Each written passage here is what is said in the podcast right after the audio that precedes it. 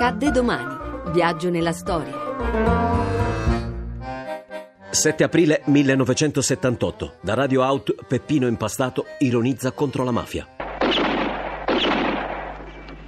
Eh, sì, siamo nei paraggi del maficipio di Mafiopoli, o se preferite del municipio di Mafiopoli. È riunita la commissione edilizia. All'ordine del giorno l'approvazione del progetto Meta 11. Peppino Impastato nel 1976 fonda Radio Out, radio libera autofinanziata, con cui denuncia i delitti e gli affari dei mafiosi di Cinisi e Terrasini. In primo luogo del capomafia Gaetano Badalamenti, ribattezzato da Peppino Tano Seduto, che avevano un ruolo di primo piano nei traffici internazionali di droga, attraverso il controllo dell'aeroporto. Il programma più seguito era Onda Pazza, trasmissione satirica con cui sbeffeggiava mafiosi e politici. Grande capo, Tano seduto, si aggira, si aggira come uno sparviero nella piazza.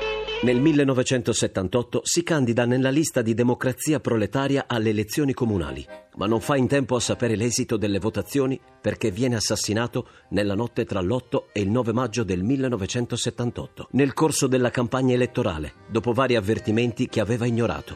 Col suo cadavere venne inscenato un attentato, atto a distruggerne anche l'immagine, in cui la stessa vittima apparisse come suicida. Forse un attentato, forse un suicidio. Non è ancora chiara la ragione della morte di Giuseppe Impastato, 30 anni, dilaniato dall'esplosione di una bomba questa notte sui binari del treno Palermo-Trapani. Impastato era candidato nella lista di Democrazia Proletaria alle elezioni comunali del 14 maggio a Cinisi. In seguito ad una perquisizione in casa della madre di Giuseppe Impastato, i carabinieri hanno trovato una lettera in cui il giovane manifestava la volontà di togliersi la vita.